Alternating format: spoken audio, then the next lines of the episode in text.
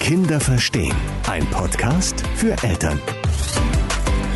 Hallo, mein Name ist Barbara Rüss. Und ich bin Karina Höfer. Gemeinsam machen wir den Podcast Kinder verstehen. Ich bin nur Patentante und habe zwar von Lernen viel Ahnung, aber dafür von Kindern nicht so viel. Aber dafür habe ich Kindercoach Karina an meiner Seite. Wir werden in den nächsten Folgen über verschiedene Themen sprechen. Da geht es zum Beispiel um Entspannung im Kindertag, um Leistungsdruck, Angst vor Klassenarbeiten oder auch so alltägliche Dinge wie Konzentrationsschwierigkeiten. Der Clou dabei ist, dass wir euch nicht nur ganz viel Wissen vermitteln, sondern ihr auch Tools an die Hand bekommt. Ich spreche euch in den Bonus-Audios zum Beispiel Fantasie- oder Traumreisen auf.